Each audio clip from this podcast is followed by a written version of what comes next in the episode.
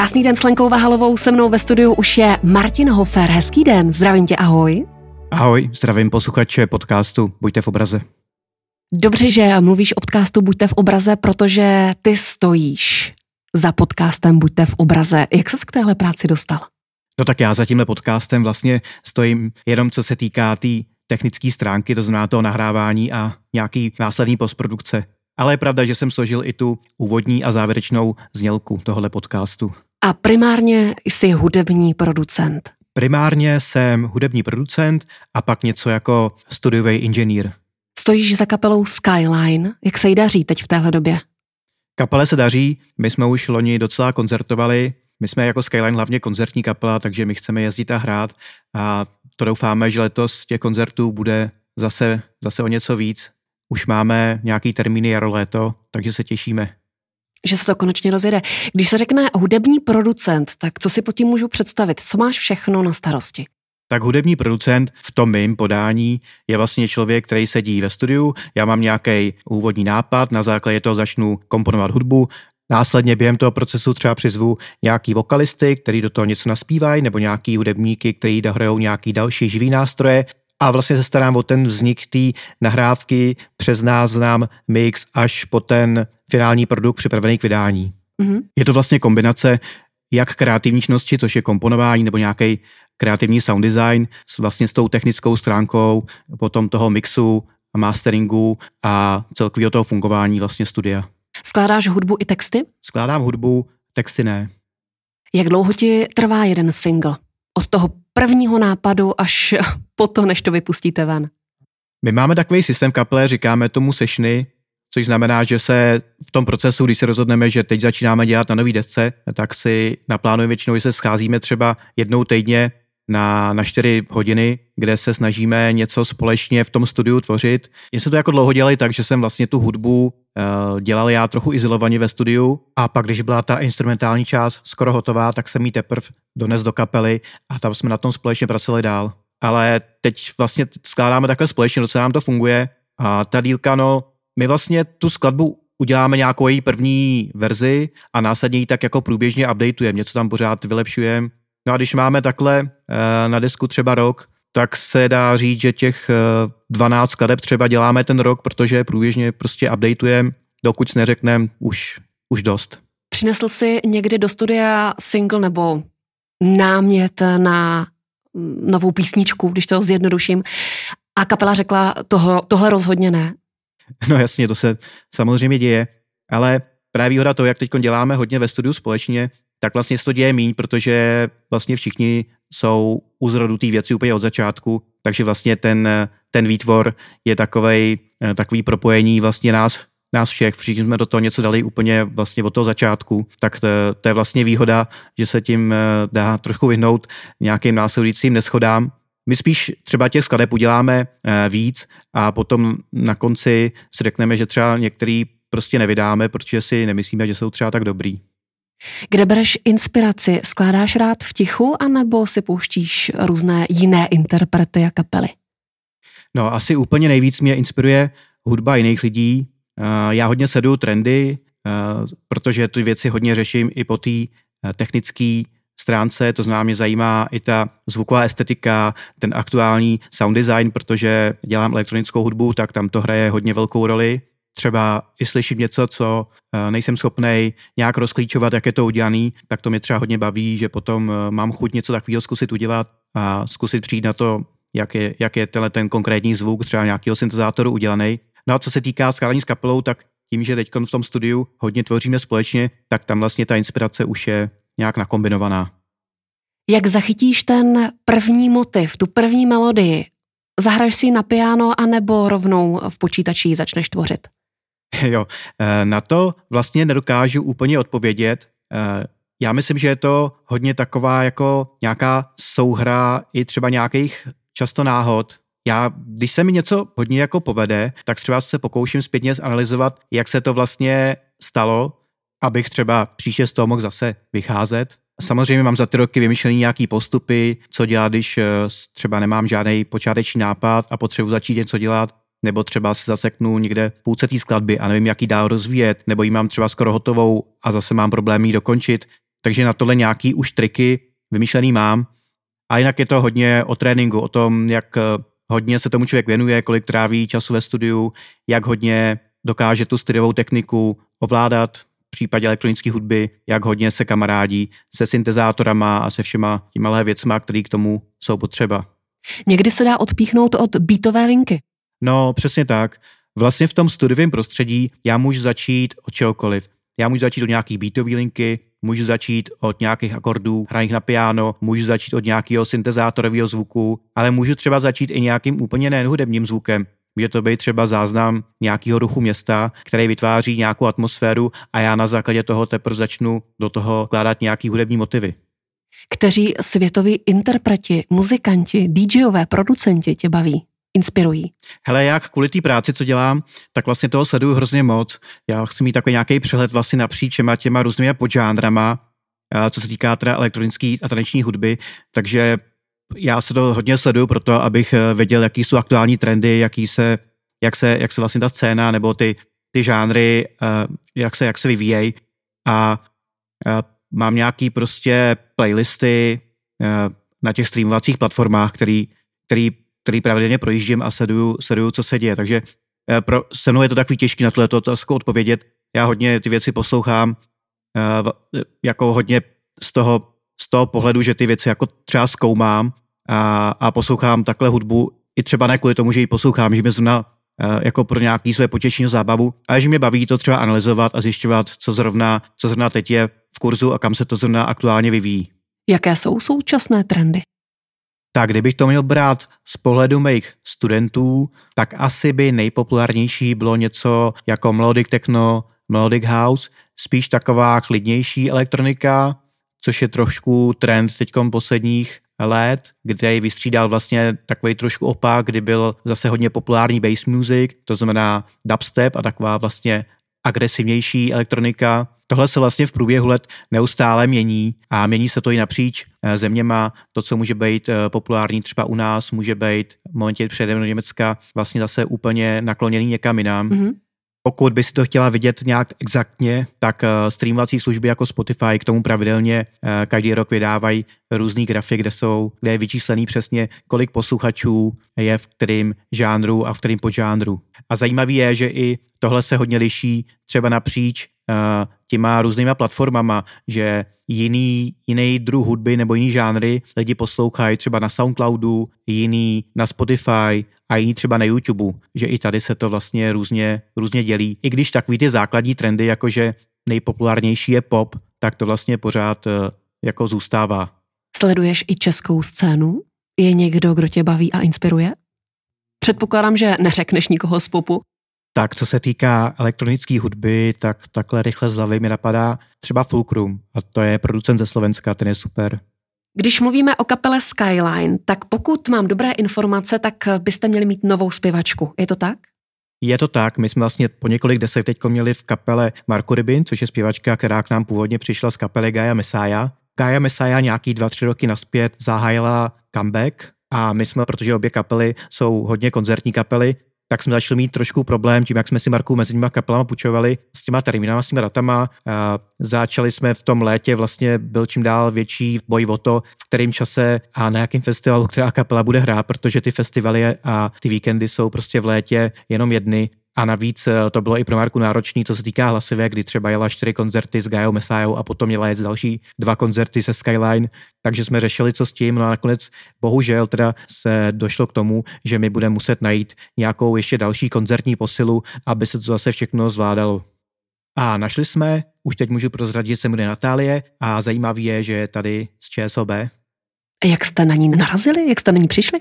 No, my jsme měli takový dlouhý seznam zpěvaček, který jsme se rozhodli postupně oslovovat a konkrétně Natáli, tak na tu jsme dostali tip od kytaristy maily z kapely Vypsaná fixa.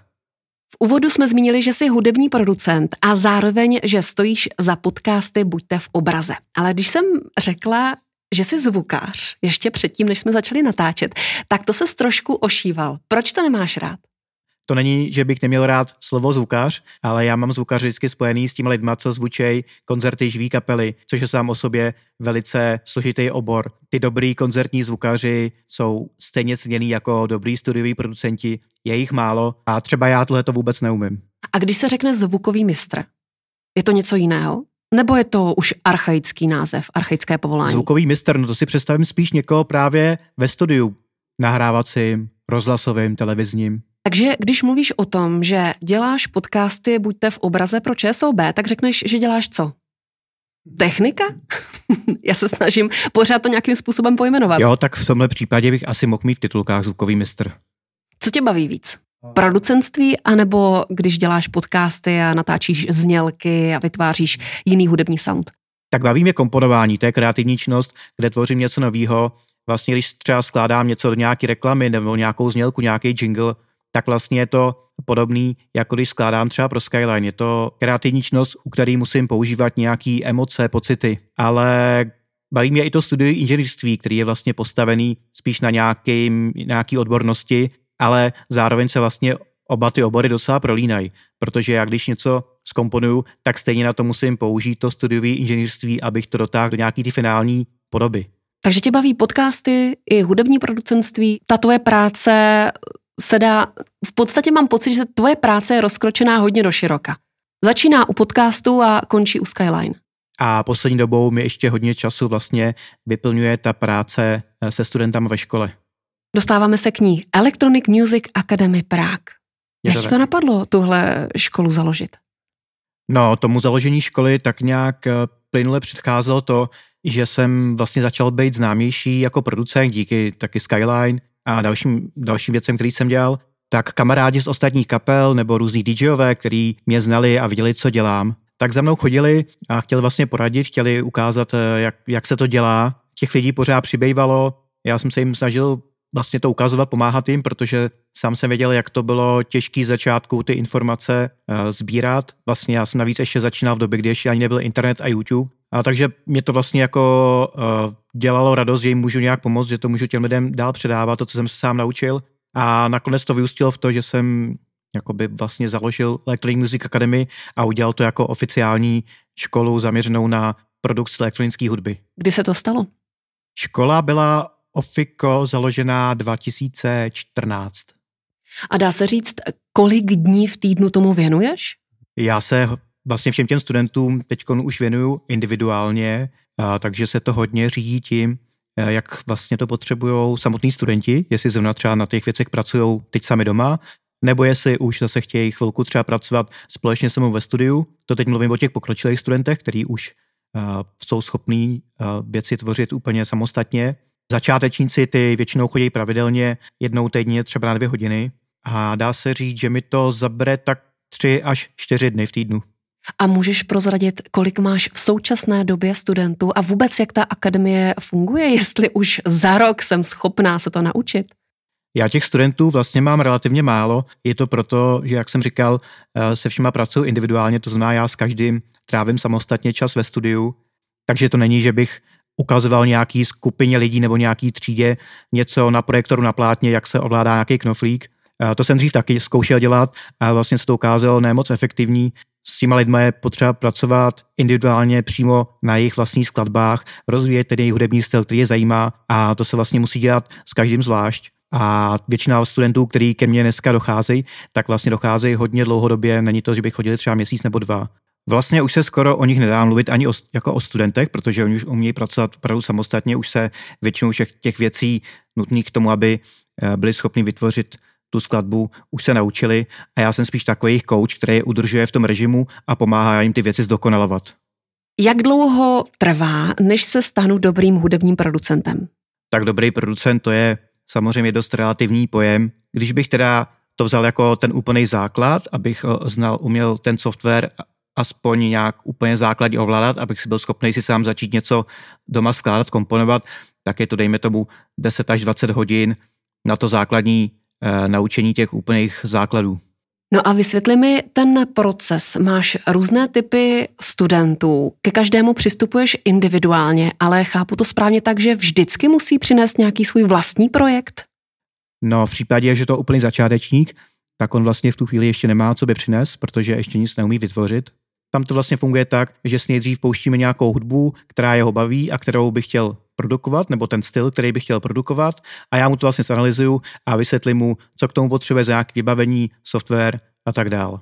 Pokud se dohodneme, tak uh, už to pak probíhá tak, že my rovnou spolu začneme pracovat na nějakém jeho prvním tracku, který bude právě v tom jeho stylu, který on si zvolil, že by se chtěl naučit a kterýmu by se chtěl věnovat. Mm-hmm. No a pokud už je to pokročilejší producent, to znamená, že už je schopný na těch skladbách pracovat samostatně, tak tam se to dělí na tu jeho samostatnou práci doma a potom na tu společnou práci se mnou ve studiu, kdy je vlastně na něm, jak často potom ke mně do toho studia dochází, pleto třeba jak na té skladbě má čas zrovna pracovat a jak mu to časově vychází, jak se mu to hodí.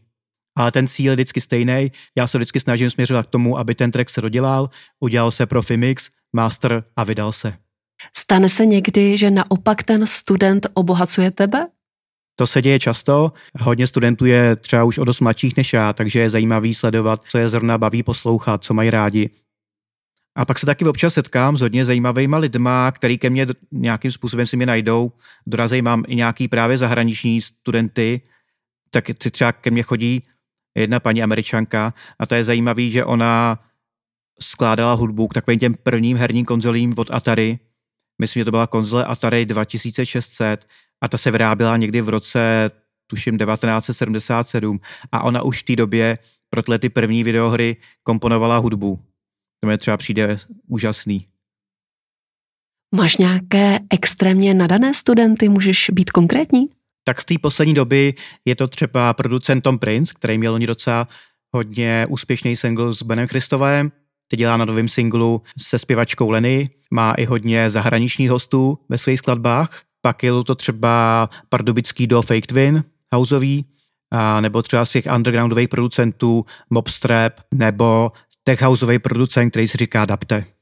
Mně se vlastně nestalo za tu dobu, co tu školu dělám, že by přišel někdo, kdo by přišel s tím, že chce začít tvořit hudbu a vlastně proto vůbec neměl žádný nadání. Tady je vlastně takový rozdíl v tom, když se chcete naučit hrát na nějaký hudební nástroj, anebo když chcete hudbu produkovat s použitím těch nástrojů toho studia. Když se chcete naučit hrát na nějaký hudební nástroj, tak vlastně potřebujete ty hodiny a hodiny trénování, tý budování, té svalové paměti a té schopnosti fyzicky nějak eh, ovládnout ten nástroj. Když chcete produkovat elektronickou hudbu ve studiu, tak vlastně k tomu vůbec na žádný hudební nástroj nepotřebujete umět hrát. Vy vlastně potřebujete mít nějakou představu toho, co chcete vytvořit a potom s použití těch technologií, které vám to studio dává k dispozici, tak tu svoji představu umět zmotnit. Takže hudební sluch je základ.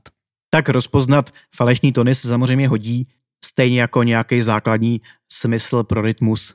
Ale je spousta producentů, hlavně mladých, který třeba nikdy nehráli na žádný nástroj, nikdy se nesetkali s žádnou hudební teorií a přesto vlastně úplně intuitivně dokážou dělat skvělé věci, aniž by tušili třeba, eh, jaký tóny hrajou podle jejich názvů nebo jaký hrajou akordy.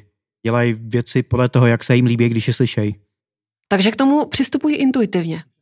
No a máš tam vůbec nějaké přijímačky? Žádný přijímačky nemám. Já vždycky při takový té první konzultační hodině se snažím zjistit třeba, jestli ten člověk aspoň je nějak trošku zdatný v práci s počítačem, protože to jinak by byl problém, to by ho hodně brzdilo a to já ho doučovat nemůžu. Potom třeba, jestli se snažím třeba odhadnout, jestli je to proto vhodný typ, jako zajistka to, jestli dokáže ty dlouhé hodiny sedět před tím softwarem v tom studiu při té tvorbě, jestli si třeba nemá nějakou milnou představu, že je to vlastně celý jednodušší a že stačí pár kliknutí myší a že si třeba myslí, že se ty tracky nějak sami generují dneska, že to je prostě hrozně jednoduchý. Tak to je radši rovnou na začátku zastavím a třeba jim to zkusím rozmluvit. Další takový obor, kterému bych se ráda věnovala, a to je pro mě absolutně neznámá, pro ČT4 si dělal znělky. Je těžké vytvářet znělku pro televizi? Skládání hudby pro znělky, jingly, reklamy, je to vlastně pořád eh, komponování hudby. Ten rozdíl je v tom, že nedělám něco úplně podle sebe, ale vlastně se musím cítit do toho zadání, do té zakázky.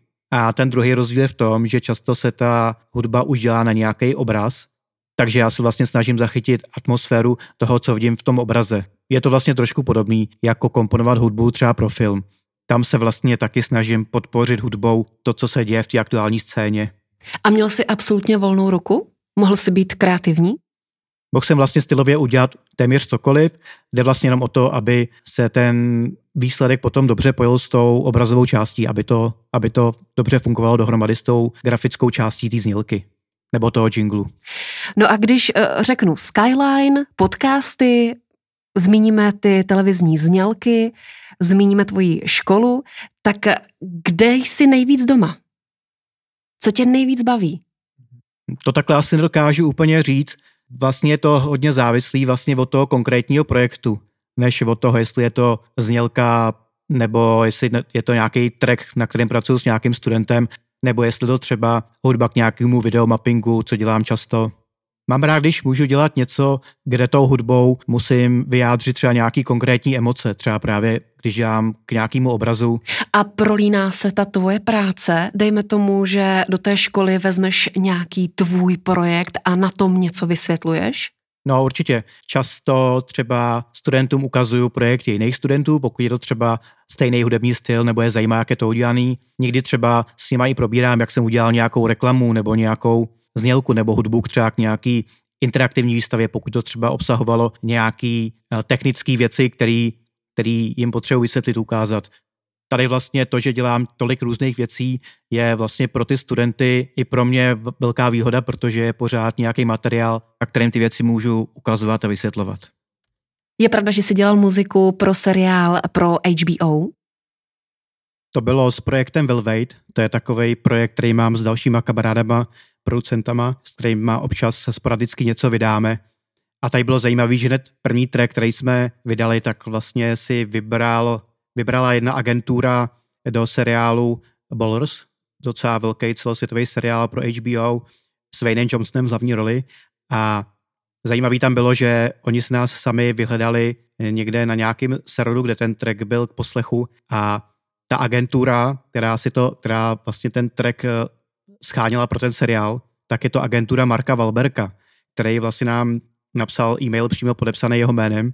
Je to opravdu ten Mark Valberg, ten známý rapper a hollywoodská superstar. Tak tam bylo takový zajímavý, že když dostanete eh, mail podepsaný od takového člověka, tak eh, samozřejmě první, co uděláte, tak buď ho smažete, že je to spam, nebo ho třikrát porejete antivirovým programem a pak teprve teda tomu uvěříte, že opravdu vám píše Mark Wahlberg. Což jsme mi naštěstí nakonec udělali a odepsali mu a ten track opravdu v tom seriálu je. Je to, tuším, nějaká scéna na nějaký párty u bazénu, kde to hraje. Nechci být příliš osobní, ale předpokládám, že tam ty honoráře už jsou úplně někde jinde. No, třeba v tomhle konkrétním případě oni vlastně odkoupili nějakých 20 sekund do toho seriálu. Potom vlastně ty, ta část honorářů je závislá dál na tom, jak eh, ten seriál potom se vysílá v kolika zemích, jak často a tak dál. Když se obloukem vrátím ke kapele Skyline, tak eh, jaké jsou plány na rok 2022? My máme v plánu hlavně koncertovat, pokud to půjde. Máme už hodně termínů na jaro a léto, takže se hlavně těšíme, že budeme moc zase, doufáme, hrát. A možná začneme i pomalu zase něco nahrávat. Budete vydávat klasickou placku, nebo dejme tomu klidně i nějaký vinyl, anebo to necháte jenom v eh, aplikacích na internetu a v mobilu? No, když se vydávají nějaký průběžně třeba během roku nějaký singly, tak tam to samozřejmě vychází jenom digitálně, to nemá smysl kvůli tomu vinily nebo CDčka vyrábět, nebo aspoň ne pro nás. Jinak, co se týká CDček, tak my se o tom vlastně poslední roky u každého vydání desky trochu přeme, jestli má ještě smysl to CD vyrábět, protože dneska už neexistuje ani moc zařízení, kde by CD šlo přehrát. Mají to lidi v autech, kteří mají starší auta, ani nový laptopy už nemají CD mechaniky, tak já si myslím, že to je takovej spíš jako dneska jenom suvenýr, který se ještě dělá pro fanoušky, aby si mohli koupit tu věc podepsanou na koncertech a je možný, že opravdu příští desku už se vyrábět CD Skyline nebude a s tím vinylem tam my občas o tom přemýšlíme, nevíme, jestli máme takový fanoušky, který by tohleto ocenili. Na druhou stranu, co byste křtili na tom koncertě, když by to bylo jenom virtuálně? Mm-hmm. Takhle jsem na tím nepřemýšlel. Může se pokřtít třeba nějaký tričko nebo nějaký plagát s motivem bukletu té desky. V rámci toho, o čem všem jsme se bavili, tak máš ještě nějaký sen? Ať už je to škola, nebo právě to producentství? Já bych sem rád dělal hudbu třeba k nějakému filmu nebo seriálu. Ale to mě musí někdo oslovit, to se zatím nestalo.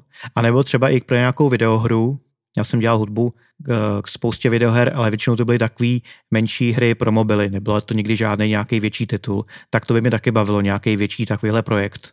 A na závěr mě napadá taková věc, co si představíš, když se řekne dobrá muzika anebo dobrý zvuk? A stává se ti někdy, že nemůžeš něco poslouchat, obsahově tě to baví, ale formálně se to nedá poslouchat? No, na jednu stranu taková ta uh, duše nebo ty emoce, které ta hudba nese, ty budou asi vždycky důležitější než ta technická stránka, ale dneska jsme v takové době, že to je naprosto propojený, že když něco nezní dobře, tak eh, prostě je to divný. A vlastně se dá říct, že se to i málo kdy stává. Když někdo je dobrý muzikant a dělá něco dobře, tak eh, většinou už má vždycky i dobře i tu technickou stránku. Pokud je jenom muzikant a není studiový technik, nebo nerozumí tomu, jak to, jak vytvořit tu nahrávku správně, no tak eh, to udělá někdo jiný za něj.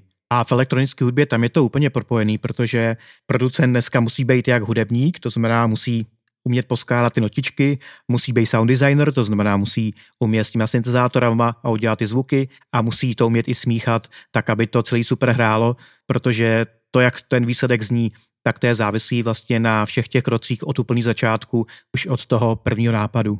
A to, jak na vás ta nahrávka z hlediska té zvukové kvality působí, jak vás ohromují třeba eh, ty basy, ta dynamičnost té věci, tak to je nedílná součást toho umění. Se mnou byl Martin Hofer, hudební producent a hlavně producent našich podcastů Buďte v obraze. Moc děkuji za rozhovor. Taky děkuju.